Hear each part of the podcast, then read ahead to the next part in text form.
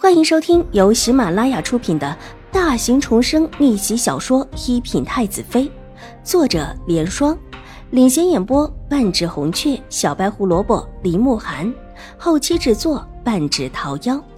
喜欢宫斗宅斗的你千万不要错过哟，赶紧订阅吧！第四百六十七集。可是爷对太后娘娘说，对晴儿小姐感觉还不错。小轩子愁眉苦脸的重复道：“那又如何？晴儿小姐那么出色，如果爷真的对晴儿小姐没想法，恐怕会被其他几位王爷选走的。”小轩子觉得自己还是从另外的方面暗示自家爷为妙，怎么看自家爷都不像是开了窍的样子。真的还不如他一个小太监了，但是想想自家爷的身子骨，小轩子忽然又懂了。之前太后娘娘、皇后娘娘送来的那几位娇艳的、让主子懂人事的宫女，可是直接被扔出去的，还有的连脑袋也没有了。看起来得想法子让主子接受这种懂人事的宫女的教导才是。本王的人，他们不敢选。楚留神笑了。笑容温雅无害，阳光落在他脸上，俊美温雅的如同天上的谪仙一般。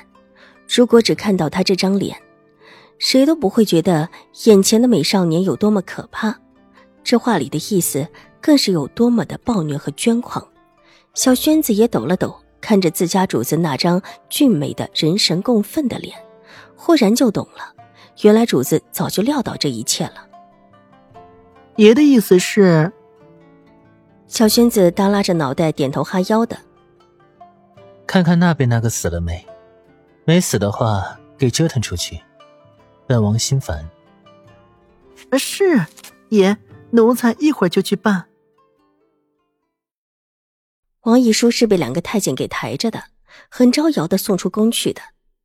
之所以不让他留在这里，是因为太医院里现在住的都是天皇贵胄。他一个小小的，而且还诬陷他人的世家女，凭什么留下？之所以多留了几天，是因为她还晕着。但即便是她现在晕着，两个太监抬出去的时候，也直接的伸在了宫门口。之后便让她这么躺平在了宫门口。两个太监扬长而去。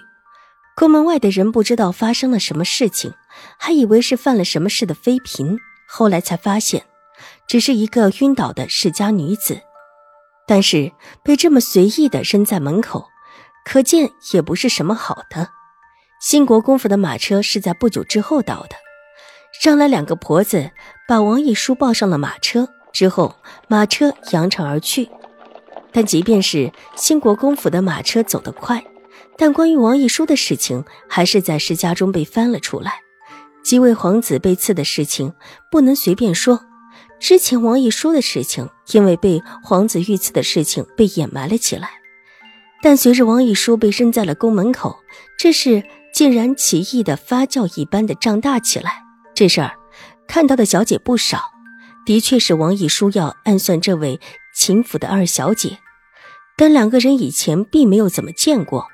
为什么起纠纷，而且竟然敢在宫里发难？这是要置人于死地，或者把人的名节踩到地上的意思。两个人多大的仇？京中敏锐的世家甚至觉得这事儿和之前成王遇害事件是不是另有联系？一时间，原本在京中向来四平八稳的兴国公府，居然缓缓地进入众人的视线。而在之前。大家都觉得，纵然是那几位皇子私下里风潮涌动，但兴国公府显然没有卷进去。单看今天宫里的形势，莫非兴国公府早早的卷了进来，这才有了宫门口的那么一出，往门口一扔，可见是惹了宫里的贵人了。流言随着王以书被扔出宫门，让众人的目光转向了兴国公府。这种时候，任何一点风吹草动。都可以引发众人的警惕心，即便是最不能卷入这种事情的兴国公府，而在兴国公府里，笑的面团团的新国公正在大发雷霆。这到底是怎么回事儿？新国公厉声道，目光阴冷的落在对面的新国公夫人身上，神色冷厉。今天上朝一路过去，新国公就收获了许多疑惑的目光。往日里几个关系不错的好友，这时候也没有靠过来，反而一副怕他靠过去说话的样子，这让新国公很是诧异，暗中打探了一番，打探出来的结果让他气得差一点吐血。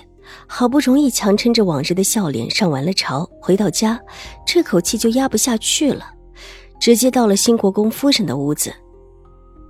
国公爷，您也别生气，谁知道一说那个丫头这么没用。新国公夫人脸色很不好看，宫里叫人去接王一书的时候，他就知道不好，原本还想等事情过一段之后，偷偷的跟皇后娘娘说一声，再把王一书给接走的。哪里想到，宫里居然直接通知他接人，而且还把人抬到宫门口扔在那里。一个小丫头片子而已，你到底想干什么？兴国公向来不管后院的事情，这时候却忍不住怒声道，肥厚的手用力的拍了拍桌子。新国公夫人是个能干的，以往新国公后院之事都不用新国公操心。但这回却捅了这么大一个篓子，不能留下那个丫头。新国公夫人脸色阴冷怨毒，一个小丫头能翻起什么浪花？你犯得上一而再的插手对付她吗？她现在不过是一个从三品官职之家的小姐，和以往的事情没有半点牵涉。新国公不以为然的道。眉头紧紧的皱起，一脸的愠怒。他完全有理由这么生气。这事儿已不只是内院之事，而且还引发到了前朝。原本低调的新国公府也进入了别人的视线。这种时候，这种事情进入了别人的视线，就很难再隐瞒下去。这对于新国公府来说不是什么好事。那个丫头就是不能留，留下来必定是个祸患。新国公夫人咬着牙不肯松口。你到底会不会管事？如果不会管事，我再找人帮你。见新国公夫人居然还在违逆自己的话，新国公大怒，再也按捺不住，瞪着新国公夫人怒声道：“本集播讲完毕，下集更精彩，千万不要错过哟！”